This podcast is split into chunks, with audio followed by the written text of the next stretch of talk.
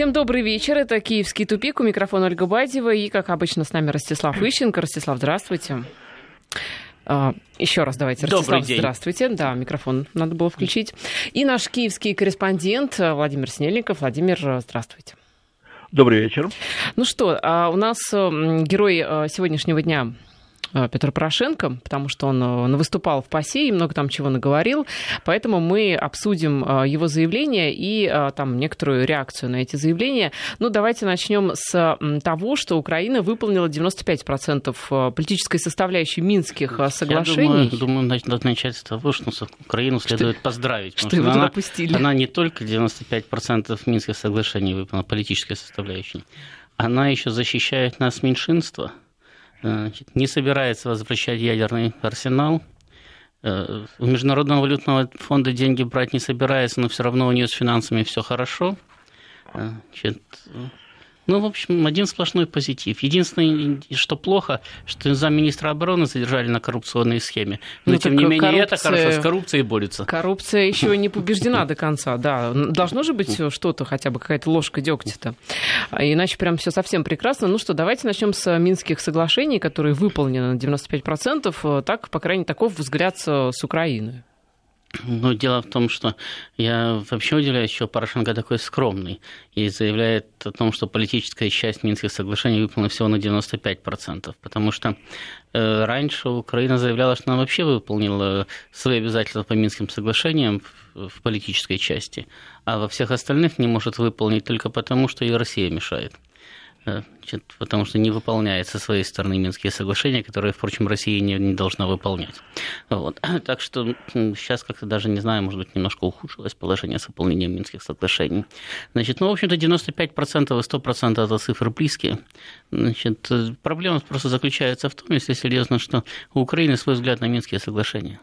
То есть все считают, э, что выполнять надо так, а Украина считает, что выполнять надо эдак.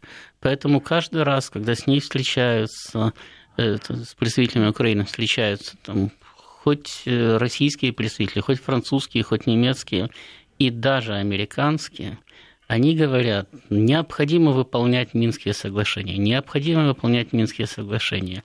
Не читать, не обсуждать, а выполнять. Не придумывать какие-то интересные для вас схемы выполнения, а выполнять так, как там прописано. Но Украина каждый раз сообщает, а мы вот по-своему видим, художники мы. Ну, творческий взгляд на мир – это хорошо. Но, безусловно, я же говорю, что у нас сегодня сплошной позитив.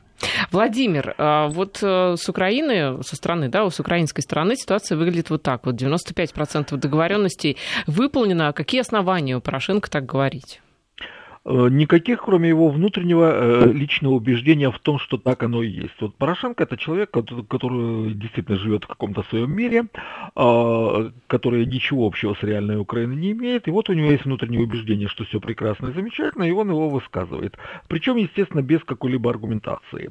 А, То есть, если бы Порошенко был, э, попытался доказать свою правоту, то есть объяснить, в чем заключается выполнение на 95% Минских соглашений, он бы привел конкретные факты.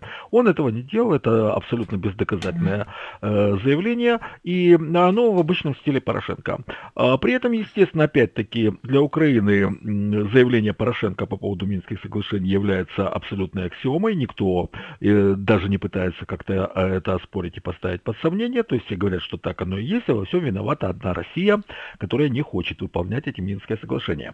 А, И это продолжение того театра абсурда наяву, который сейчас происходит на Украине, при том, что вот уже э, Минским соглашением, Минску-2 э, будет уже скоро три года, Минску-1 уже больше трех лет, да, э, до сих пор никто на Украине, собственно говоря, толком и не знает, о чем, вернее, публично не, не обсуждается, а в чем заключаются эти Минские соглашения. Никто, вот, да, причем не то, что люди боятся высказать эту тему, они просто не понимают. Вот встречаешься иногда с украинскими политиками, журналистами, обсуждаешь эту тему и спрашиваешь, а вы читали эти Минские соглашения, вы знаете, о чем там речь идет? И они тут же начинают плавать. То есть им это даже не надо. Ну, Владимир, Они тут понимают, ничего удивительного написано. нет. Они соглашение об ассоциации в свое время не читали. Они, по-моему, Ну, вообще принципе, ничего да, не читают. это так. Они, Это- они это- щ- да. считать хорошо имеют, умеют то, что тырят. А так вообще по поводу читать это не к ним. А, да, это так. А, при этом, а, если просто не помешает напомнить, о чем идет речь в Минских соглашениях. Украина должна предоставить на конституционном уровне автономию Донецкую и Луганскую, причем очень широкую автономию, вплоть до того, что они будут влиять на формирование органов прокуратуры, судейских, инстан... судейских инстанций, должны иметь э, собственные, э, собственные подчиненные им вооруженные силы, которые, ну, неважно, как это будет называться, народная милиция, ополчение, территориальная оборона и так далее, неважно. А, и только после того, когда будут внесены э, э, изменения в Конституцию Украины и будут проведены выборы на новой юридической основе в Донецке и Луганске, только после этого будет восстановлен суверенитет Украины над этими территориями и восстановлен доступ к границам. Об этом на Украине вообще никто не говорит. Просто идет истерические вопли о том, что это во всем виновата Россия, что она не позволяет Минские соглашения выполнить и какие они плохие, а мы со своей стороны, ну, действительно на Украине говорят, что до 100% ранее, ну, Порошенко поскромничал, все-таки в Европу поехал, решился 5% все-таки сбросить на объективность. Вы знаете, мне кажется, объективность, вот эти 5% в том, что одним из пунктов Минских соглашений является а, проведение выборов а, в 2015 году. А, их, в общем-то, да, даже никто и не планировал особо. И вот, видимо, эти 5%... Ну, там, там много чего особо даже не планировали. Я вам больше скажу. Э, на самом деле Порошенко, я думаю, не пребывает в глубоком внутреннем убеждении, что он что-то выполнил или что-то собирается выполнять, хотя бы потому, что он буквально вчера подписал указ, которым ввел в действие решение СНБО от 13, если не ошибаюсь, сентября о создании ставки Верховного Главнокомандующего. Я вам напомню, что ставка Верховного Главнокомандующего создается в том случае, если страна ведет войну. Ну, в всяком случае, по тому закону, который на Украине принят. И, кстати, в СССР, когда создавалась там, вернее, в начале ставка Верховного командования, потом Верховного главнокомандования, потом Верховного главнокомандующего, она начала создаваться после начала войны, а не до начала войны. То есть, собственно, сейчас Порошенко, в общем-то, подписывает законы, которые, э, по сути дела, создают структуру для ведения Украиной э, военных действий. Но вы же понимаете, что если вы собираетесь выполнять Минск, да, то вы, наверное, в таком случае, ну, даже хотя бы в своем каком-то его видении, да, э, то в таком случае вы все-таки другие законы будете принимать. Да, вам тогда в Минском не предусмотрено создание ставки Верховного Главнокомандующего на Украине. Нет, но у них там все логично получается. Почему нет выборов да, в Донецке и Луганске? Потому что проблемы с безопасностью. Как проводить выборы, если там стреляют? Ну да, почему, почему нет регулирования? Потому что война. А почему война? Потому что нет регулирования. Это мы знаем. Да? Почему вы не отводите войска? Потому что э, стрельба идет. А почему идет стрельба? Потому что мы войска не отводим. Владимир, есть какой-то выход из этого круга замкнутого? А, нет, выхода нет, и потому что Киев действительно э, изначально не намеревался выполнять Минские соглашения. Это было ясно буквально через несколько дней после их подписания. И они не могут быть выполнены прежде всего по той простой причине, что если Минские соглашения будут выполнены, то это будет означать привлечение к уголовной ответственности и Порошенко, и Турчинова, и Яценюка, и Авакова, и практически всей политической элиты Украины. Э, дело в том, что с юридической точки зрения, с точки зрения Конституции, действующей Конституции Украины и украинского законодательства, и президент, и э, и Турчинов, и спикер, и э, Яценюк, они все совершают преступления, они постоянно нарушают Конституцию в действия на юго-востоке страны. Это проявляется в том, что, во-первых, достаточно вспомнить указ Порошенко от ноября еще 2014 года, когда он вывел э, из Донецка и Луганска все государственные учреждения Украины, прекратил там финансовое обращение, вывел банковские учреждения своим указом, то есть фактически э, поставил, ввел полную экономическую блокаду Донецка и Луганска и тем, и тем самым поставил людей, которые там жили, на грани уничтожения, потому что лишил их возможности просто а, э, заниматься нормальной экономической деятельностью без всякого социального социального обеспечения. Он нарушил Конституцию, когда в марте 2015 года отменил местное самоуправление и вел прямое военное правление в Доне... на тех территориях Донецкой и Луганской областей, которые контролировала Украина. Там есть э, такие совершенно очевидные преступные действия, как ну, Служба безопасности Украины, это вообще просто преступная организация, потому что она практикует тайные аресты в нарушение Конституции, содержание людей под стражей без предъявления им обвинений, э, пытки, тайные тюрьмы, и все это с президента Порошенко. То есть, э, если мы возьмем всю эту совокупность всех действий Украины на юго-востоке, то они нарушают действующую конституцию и законодательство страны. Если будет достигнуто мирное соглашение, и Донбасс, и суверенитет Украины будет восстановлен на основе Минских соглашений, то встанет вопрос об ответственности, об уголовной ответственности за преступления против мирного населения. И окажется, что практически всю политическую верхушку нужно посадить. Именно поэтому они не будут никогда выполнять Минские соглашения, в частности. Владимир, на самом деле я с вами согласен, потому что я сам э, всегда говорю о том, что не военные преступники, что военные преступления не имеют срока давности, и что они преследоваться должны по всему миру. Но на самом деле, если бы они не были бы такими бы глупыми и такими наглыми, э, то выход у них есть. Минские соглашения, кроме всего прочего, предусматривают амнистию. Если так бы, амнистию для них, и, это если, амнистию если, нужно да, объявлять им. Да, да, но если бы они бы распространили бы эту амнистию, что было бы логично, на все случаи преступлений, совершенные в ходе гражданского конфликта, ну, для этого же надо признать конфликт гражданским, да? Значит, Конечно. То, то, то в таком случае она бы распространялась бы и на них тоже. Вот. Но они на это никогда не пойдут. Ну, естественно, они на это не пойдут. Я же говорю, что они слишком наглые, слишком глупые. Они вообще считают, что амнистия нужна только Донбассу.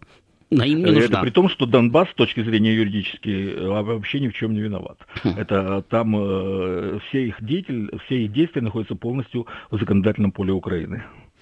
Ну, видите, пока как-то руководство Украины выпутывается из ситуации, но, по крайней мере, так двояко все объясняет, что нормально все выглядит. Вот, кстати, пример очень яркий, это, опять же, эта история с языковой реформой, да, с образовательной реформой и с языком нас меньшинств. Так вот, Порошенко заявил, придумал такое замечательное, конечно, замечательное объяснение, что, ну как же, мы вообще, на самом деле, всем даем равные возможности, потому что вот эти То вот... Нац... Все должны знать украинский язык конечно, для того, чтобы поступить в институт. Нацменьшинства, они у нас находятся в ущербном положении. Они не знают украинский и не могут реализоваться на Украине, не могут поступить в вузы украинские. Вы видите, как мы хорошо знаем Петра Алексеевича Порошенко и вообще всех этих бандитов, которые сейчас руководят Украиной.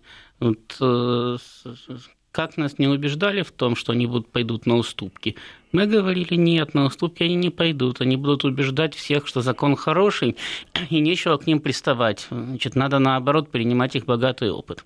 Вот, вот Порошенко приехал в ПАСЕ, куда его попросили приехать по требованию Венгрии и Румынии и объясниться, что они там напринимали, и рассказал, какой хороший закон. Ну, э, в принципе, надо, конечно, рассматривать любую аргументацию. И, в общем-то, Петр Алексеевич выдвигает благородное обоснование. Значит, все хотят поступить в украинские университеты, значит, для этого надо знать украинский язык, поэтому их и учат украинскому языку. Да? Но дело в том, что на самом деле обучение в школах на национальных языках не освобождает от изучения украинского языка. То есть на самом деле все э, э, ученики, да, в какой бы школе бы они ни учились, хоть в венгерской, хоть в румынской, хоть в русской, в обязательном порядке изучают украинский язык. И если кто-то где-то в какой-то местности Украины почему-то не изучает украинский язык, то это проблема не законодательства, это проблема государства, которое не смогло обеспечить детей учителями, учебниками и так далее. Вот, поэтому одно, другому, одно с другим совершенно не клеится. На самом деле у Украины, да, есть законодательство, которое обеспечивает изучение украинского языка как государственного в обязательном порядке. Кстати, в обязательном порядке на Украине учили украинский язык еще при советской власти. Значит, никто не освобождался, за исключением там, детей военных, которые часто ездили и могли через два года быть уже в Туркменистане. Вот.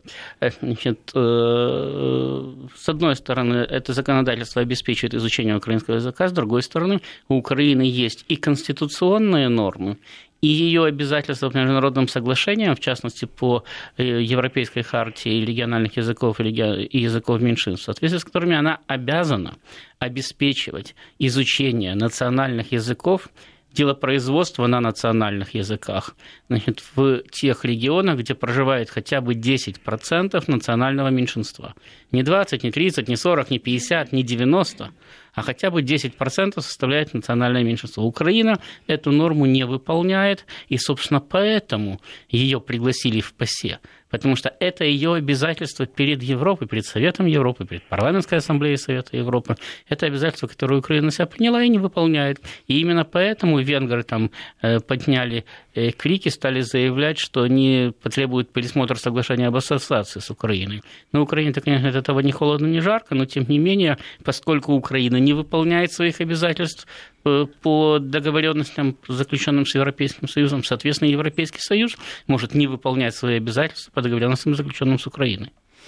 Ну, венгры-то у них э, вообще там э, тесные связи с Западной Украиной, по крайней мере. Там и, насколько я знаю, финансовые они делают влияние Это, хорошее. извините, у Западной Украины, у части Западной Украины, у Закарпатья, тесные связи с Венгрией. И при таком развитии событий они будут в Венгрии раньше, чем Донбасс будет в России. Но ну, я думаю, что Петр Алексеевич приедет в таком случае в ПАСЕ и объяснит, почему в таком эта случае, часть... В таком случае не Петр Алексеевич приедет в ПАСЕ, а в таком случае к Петру Алексеевичу придут с цветами на могилу. Потому что если, Но если, если, если уже у него страна начнет распадаться совершенно, то Петр Алексеевич там недолго будет рассказывать, как он на 95% чего выполняет. Но мы же говорили, что самолет у него готов на этот случай. Ну, самолет-то может быть и готов. До самолета надо добраться, и самолет должен еще взлететь. Э, и потом еще долететь. Да, его могут, пос... его могут просто посадить, а могут избить, mm-hmm. кстати. Давайте прервемся. У нас сейчас реклама и новости, и вернемся в эфир. Киевский тупик. Киевский тупик. Возвращаемся в эфир. Я напомню, что мы э, говорили о выступлениях Петра Алексеевича в ПАСЕ, в Страсбурге, куда он поехал, и много чего интересного сказал. Но вот, в частности, оправдывался. Ну, как он не оправдывался? Вообще-то он, он не совсем поехал, его туда вызвали. Ну, вызвали, но он же поехал в итоге. По поводу реформы образования говорил. Вот, э, Владимир, э, что у вас было добавить? А вы знаете, просто было сегодня заявление замести... первого заместителя а, председателя делегации Верховной Рады в Парламентской ассамблее Совета Европы Юлии Левочкиной, а, которая сказала, что уже комитет ПАСЕ по вопросам культуры и образования принял, одобрил проект резолюции по новому закону об образовании, который содержит крайне жесткие отношения, оценки в отношении Украины. В частности, процитирую Левочкину. В проекте резолюции говорится, что новый закон об образовании предусматривает значительное сокращение объема ранее закрепленного права национальных меньшинств на образование на родном языке. Э, э, Ассамблея подчеркивает, что такой подход не содействует принципу жизни вместе. Э, Сегодня-завтра все члены Ассамблеи могут прошу, подавать поправки к базовому проекту резолюции, и уже в четверг Ассамблея рассмотрит этот вопрос на пленарном заседании и примет соответствующую резолюцию. Конец цитаты. То есть более чем вероятно, что по осе завтра осудит Украину, и это может стать началом процесса, во-первых, полной дискредитации официального Киева в глазах Западной Европы и не только политической части Западной Европы, но и обычного а, рядового населения, которое, как правило, не вникает, что там происходит где-то на какой-то Украине. И это а, нанесет мощнейший удар по имиджу и по политическому положению президента Порошенко. Вот нам пишут, что в Советском Союзе никого не освобождали от изучения языка республики, в которой жили, в частности, вот в Латвии, а, в полностью русском военном городке в обязательном порядке учили латышский, но мы же не говорим о том, что да, вообще эти нацязыки учить там будут, не будут, а о том, что здесь э, ну, совершенно другая ведь история это. Так ведь? Да нет, это нам, э, сам, mm-hmm. это нам написали в ответ на мою реплику о том, что в Советском Союзе в обязательном порядке учили язык Союзной Республики, но освобождали там, детей военных, потому что они часто перемещались. Но э, освобождали по заявлению, вы не могли просто приехать и не учить. Значит, но если ваши родители написали бы заявление о том, что там, по каким-то причинам вы кстати, не можете изучать этот самый местный национальный язык, вас бы освободили. Значит, эта практика существовала в СССР, я говорю, потому что военные часто перемещались, и за время службы своих родителей вы могли за 10 лет ну, обучения в средней Выучить школе... много языков. Да, вы могли э, поменять 4-5 республик. И понятно, что ни один язык вы бы в результате бы не выучили, только бы отморочили бы себе голову. Полиглотом были бы, почему? Очень хорошо. Ну да, во втором классе начинаете учить один, в четвертом другой, в седьмом третий, значит, а, в десятом заканчиваете четвертый. Владимир, а вот э, украинские вузы, которые так рекламирует э, Порошенко, что действительно там отбоя нет от э, желающих поступить, такой конкурс большой? ВУЗ всегда большой конкурс, потому что иметь образование это престижно. А, но тут следует отметить, что на Украине, как, впрочем, сейчас и везде, существует э, то, что проплачивает бюджет, то есть э, бесплатные места для обучения, на которые огромнейший конкурс, и есть платное обучение. То есть вы платите за обучение, и, в принципе, вам гарантирован диплом. По большому счету внесли деньги, можете 4-5 лет не ходить на пары, а диплом все равно получите. Знаете вы что-то или не знаете, это значение не имеет. Деньги уплачены, Э, как говорится, все уплочено, получите диплом. А что, осталось бесплатное образование в вузах на Украине? Да, есть бюджетные места. Их немного, но они есть, и там огромнейший конкурс. Да, это, конечно, удивительно, при том, что практически нет бесплатной медицины, но есть бесплатное образование. Надо же. Ну, формально медицина тоже бесплатная, только формально. Причем э, бесплатные места тоже бесплатные, я просто знаю, что там... Бесплатные, бесплатные места тоже платные. Да. Только, да, только вносите вы деньги уже в другой карман. Да. В другой карман, совершенно верно. Ну что, еще одно, из, э, еще одно заявление Петра Порошенко, раз уж он сегодня у нас герой программы практически. Киев не желает возвращать ядерный арсенал. Ну, вообще, на самом деле, ему особо никто и не собирался разрешать это делать. Ну, Были раз... же заявления Европы. Разрешать, не разрешать, понимаете, э, Северной Корее тоже не разрешают, но она имеет. Не, и но... Индии и Пакистану никто не разрешал, но не имеет. Тут другое дело, что у Украины нет технологических возможностей создать ядерный арсенал. Причем, если в 92-м, 93-м, 94-м году еще можно было размышлять на тему, а в состоянии ли Украина сама поддерживать существовавший тогда, у нее имевшийся тогда оставшийся в наследство Советского Союза ядерный арсенал, и может ли она, в принципе, самостоятельно создавать ядерное оружие. Да? Все-таки тогда это было достаточно развитое государство, оно входило в двадцатку крупнейших мировых экономик, значит, и Э, обладала ракетными технологиями, обладала достаточным запасом ядерных материалов. То есть, в принципе, наверное, при кстати, определенных усилиях могла решить эту проблему. Но сейчас у Украины всего этого уже нету. Значит, поэтому э, когда Порошенко, кстати, успокаивает мировую общественность э, и говорит, что Украина не собирается возвращать ядерный арсенал, то э, надо просто говорить, Украина не может себе его вернуть. Ну как же, помните, мы говорили, что приезжали американцы на Украину, и э, чиновники украинские говорили им якобы, да, в куларах, что они что-то там подумывают о ядерном статусе. После Подум, этого американцы... Подумывать, подумывать они могут сколько угодно. Дело в том, что на Украине даже есть политики, которые требуют вернуть ядерный статус. Ну, понимаете, ну, потребуйте и вы.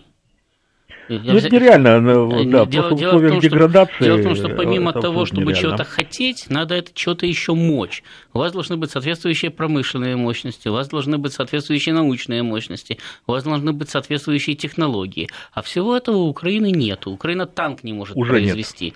Украина не может произвести танк, она собирает вот то, что она сейчас там якобы производит, она собирает из э, нескольких э, э, полуразрушенных советских танков, которые там стоят на этих самых танковых кладбищах. Но если продали Северной Корее ракету или что там, двигатель, что они там ей продали, так да? Кто может, сказал, может, кто... и насобирают Подождите, кто вам сказал, что продали? Американцы, даже американцы только предположили, что это мог быть двигатель, скопированный с советских двигателей, доступ к технологиям, которых есть на Украине и в России. Значит, то есть Украина только называлась как один из возможных источников продажи технологий. Да? Значит, вот. И кроме того, ракетные двигатели – то, что у Украины действительно было, потому что эти ракеты производились на Южмаше. Да? Значит, а ядерных, ядерными технологиями, как таковыми, Украина не обладала. У нее был достаточно научный потенциал в свое время для того, чтобы сказать, э, эти технологии освоить. Но на самом деле Украина не выпускала ядерные боезаряды. Да? Она обладала ракетными технологиями, но не ядерными. На Украине добывался, э, добывается уран. Да? На Украине работают электростанции, которые могут нарабатывать оружейный плутоний. То есть Украина может получить компоненты, но она не в состоянии создать оружие ядерное. Вот в этом, собственно, проблема заключается. И повторяю, если в 1992 году эту технологическую проблему можно было решить, потому что существовали производства, существовал научный потенциал, и все это вместе взято, и можно было скрестить и действительно решить проблему создания собственного ядерного оружия. Но тогда, кстати, перед Украиной стояла еще не проблема э, создания, а проблема обслуживания того, которое досталось в наследство от СССР, потому что она даже этого не могла делать сам своими силами в тот момент. то сейчас эта проблема нерешаемая в принципе, потому что Украина уже не производит ничего, даже автомобилей. Ну, по сути, создать атомную бомбу... Даже сало, что вы уж... Об... Да, даже сало. Кстати, кстати, даже сало. Так вот, создать атомную бомбу значительно сложнее, чем вырастить свинку на сало. То есть э, Украине что-то досталось, да, из ядерного арсенала после Укра... распада Советского Украина Союза? после распада Советского Союза был третий в мире ядерный арсенал а Соединенных где? Штатов и России. А где он сейчас? А его по договоренности вывезли в Россию. Mm, понятно. Потому что Укра... перед Украиной тогда... Почему подписывался Будапештский меморандум? Перед Украиной был жестко поставлен вопрос о том, э, что признание ее независимости Западом значит, будет состоявшимся только в том случае, если Украина кстати, избавится от ядерного оружия. В противном случае те страны, которые, кстати, уже Украину формально признали, потому что этот процесс переговоров тянулся там два года, они намекали на то, что, в общем-то, признание отозвать можно, и что э, ядерное государство не признавать не будут. Украина присоединилась к договору о нераспространении в качестве безъядерного государства. Украина присоединилась к договору о нераспространении ракетных технологий. Значит, в обмен тогда был подписан вот этот самый пресловутый Будапештский меморандум, который ничего не гарантировал, но э, э, обещал, что если Украина не будет ни на кого нападать, то ее обижать не будут. Ну что вы говорите, что вот нет там технологий, нет там э, чего-то возможностей? Я могу сказать, что есть. Если хотите, я могу сказать, на Украине есть нет, все. Дело не в этом. Дело в том, что на самом деле Петр Алексеевич Порошенко, он э, за мир во всем мире. Он же прямо об этом заявил. Он заявил, что э, он за солидарность, за единство и за глобальную Вы безопасность. знаете, обо всем мире Порошенко беспокоиться не приходится, потому что, слава богу, во всем мире нету Порошенко.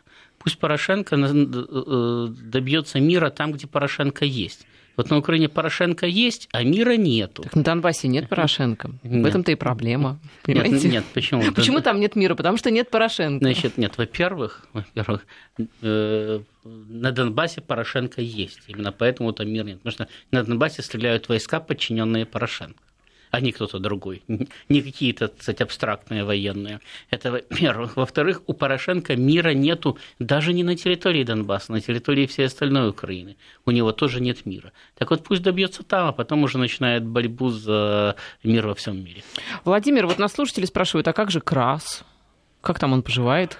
Да никак он не, про, не поживает. Э, давным-давно он уже простаивает, как и все остальное. Насколько мне известно, там есть не очень небольшое производство по заказам Министерства обороны Украины, профинансированное из бюджета, техники для а, Министерства обороны и, и вообще для украинских силовиков, в том числе и Национальной гвардии, которая подчинена Министерству внутренних дел, и не более того. То есть э, все гражданское производство там свернуто. Точно так же, как свернуто э, фактически ну, Запорожье Запорожский автомобильный завод, э, который фактически уже ничего не выпускает. Э, то есть, э, у нас насколько реклама. мне... У нас реклама. Да, а. у нас сейчас пауза и вернемся. Киевский тупик. Возвращаемся в эфир. Вот мы тут с Ростиславом в перерыве обсуждали стоимость машин на Украине и в России. Выяснили, что на Украине сильно дороже, а в России дешевле. И а, вообще, конечно же, на Украине, кстати, Владимир, на Украине собираются какие-то марки иностранные, автомобильные? А в настоящий момент нет. Дело в том, что после -то открытия границ с Европой, когда хлынуло, э, там, кстати, э, специально оговорено э, то, право европейцев возить старые машины без ограничений на территорию Украины, это одна из, один из пунктов этого соглашения. После того, когда хлынул поток машин, в том числе бэушных из Европы, фактически то, что раньше было, так называемая крупноузловая сборка, она полностью свернулась, потому что не имеет смысла. Дешевле привезти уже готовую машину, нежели ввозить отдельно отдельные комплектующие и э, заниматься так называемой крупноузловой сборкой. Ну, кто, э, что такое крупноузловая сборка? Это когда привозится отдельно машина, отдельно колеса, э, прикрепляются колеса к машине, прикручивается, ставится местный аккумулятор, и машина выпускается в продажу. Это и есть крупноузловая сборка. Такая, это практиковалось ранее, но сейчас это уже сошло практически полностью на нет. Да, вот, кстати, по Кразу ностальгируют э, слушатели, пишут, что очень хорошая была машина, на ней построен север, российский, видимо, ну, да, я, я знаю, Ольга, я же вам говорил, пока наша реклама шла, что по официальным данным, за прошлый год ну, на всех автозаводах Украины выпущено около 600 машин. Это с учетом того, что там Это один, а, что там один ми, с заказом Министерства выпуск. обороны. Ну, ну хорошо, если там есть еще заказ Министерства обороны еще на 100. Нет, я говорю с учетом, А, нет, с с учетом, это с да. учетом, да. А, ну так еще хуже. Вот, э, значит, э, Сколько это- из них раскуплено, я, я интересно? говорю, это, это с учетом того, что, ну я думаю, что 600-то куда-то приткнули. Э, С учетом того, что только один ЗАЗ выпускал там за сотню тысяч.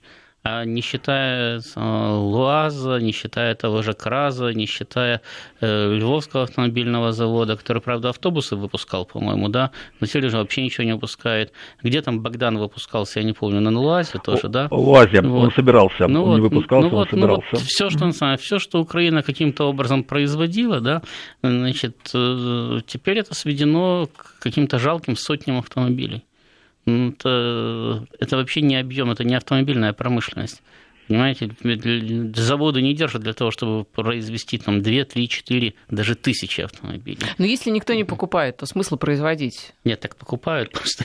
Просто Нет, сейчас... вы же говорите, что купили Да. а, максимум Нет, там купили 600. это в основном заказы Министерства обороны. То есть Да. Министерство обороны проплачивает, тех, например, ну, ну, техника-то советского образца стоит на вооружении, соответственно, обслуживается теми же КРАЗами. И вот э, Министерство обороны размещает заказ на производство нескольких там десятков КРАЗов для нужд армии. Вот и все, и, естественно, его выкупает. Вот так все это делается, а в остальном оно вообще действительно не производится ни- ничто, помимо заказов, э, государственных заказов. Так его и не будут покупать, потому что оно по качеству хуже, по цене дороже, чем то, что сейчас можно ввести просто через границу. Ведь в чем еще состояла эта фишка э, соглашения об ассоциации? Даже те пошлины, которые Украина смогла выторговать для себя при э, вступлении в ВТО, даже они, по сути дела, обнулялись. И когда правительство Яценюка попыталось там чего-то помяукать по поводу, как раз по поводу защиты национального автопроизводителя, что давайте мы не сразу, а потом. Им сказали, никаких потом, иначе денег не будет. И вообще ничего для вас не будет. Вообще еще подумаем, это самое, э, Крым ваш или вы к Крыму сейчас должны присоединиться. То есть Украине нужно срочно импортозамещение. Значит, э, ну, Украине уже по- поздно. Что бы то ни было, Украине уже поздно. Вы спрашивали, почему самые пишут э, читатели по поводу того, что нам придется восстанавливать? Потому что Ну, не Украина... нам, а России, Потому да. что Украина... Ну, понятно, что не нам с вами. Значит, потому что Украина уже ничего восстановить не может. Уже пройден тот э, момент полной деиндустриализации, потери квалифицированных кадров, значит, потери э, финансовых возможностей для того, чтобы что-то можно было э, создать. На Украине сейчас э, хорошо снимать самое, э, исторические фильмы о гражданской войне, о бандах, там, вот, даже Бонни и рекви- Клайд, да- например. да- да- да- даже реквизит не надо самое, привозить, костюмы шить. Они уже почти вот подошли к уровню 2018 года. А по части восстановления промышленности, э, к сожалению, задача уже нерешаемая своими собственными силами. Ну вот Евгений тогда, мне кажется, очень уместно спрашивает. Вот он нас постоянно слушает, и у него возник такой вопрос. Вы обсуждаете все стороны экономики, так вот, согласно вашим комментариям, эти все стороны умерли. Вопрос, где же тогда работают люди? Откуда налоги? Так не как работает, тогда существует Люди, люди, государство? люди работают. 6 миллионов в России, несколько миллионов в Польше, и еще несколько 7 миллионов, в миллионов, осталь- по- и еще, по крайней еще- мере. и еще несколько миллионов в других странах Европейского Союза. Следующий вопрос. Как тогда существует государство? А государство уже, по сути дела, не существует. Вы Нет, посмотрите, есть вот у нас- нет, мы- аграрный сегодня- сектор работает. Мы сегодня не, усп- не успеем, чуть-чуть. по сути дела, обсудить вот эти вот трогательные взаимоотношения с МВФ. Но смотрите, что они говорят, вот представители этого государства. У нас бешеные долги. Мы их не можем выплатить. Там на следующий год Украина должна выплатить около 5 миллиардов или около 6 миллиардов долларов. Это не считая того, что еще 3 миллиарда добавится от «Газпрома». Значит, мы их выплатить не можем. Но поскольку куда наши кредиторы денутся, они же тоже не хотят, чтобы у нас был дефолт, нам эти долги, наверное, как-то реструктуризируют, и мы их будем платить потом там лет 10, 20, 30 и так далее. То есть они сами признают, что у них в бюджете денег нету и взять их негде. Они, они с долгами не могут расплатиться со своими. Притом это не, это не такие критические суммы, как, например, были у России. Вот здесь вот сказано, что Украина должна за 5 лет выплатить порядка 30 миллиардов долларов.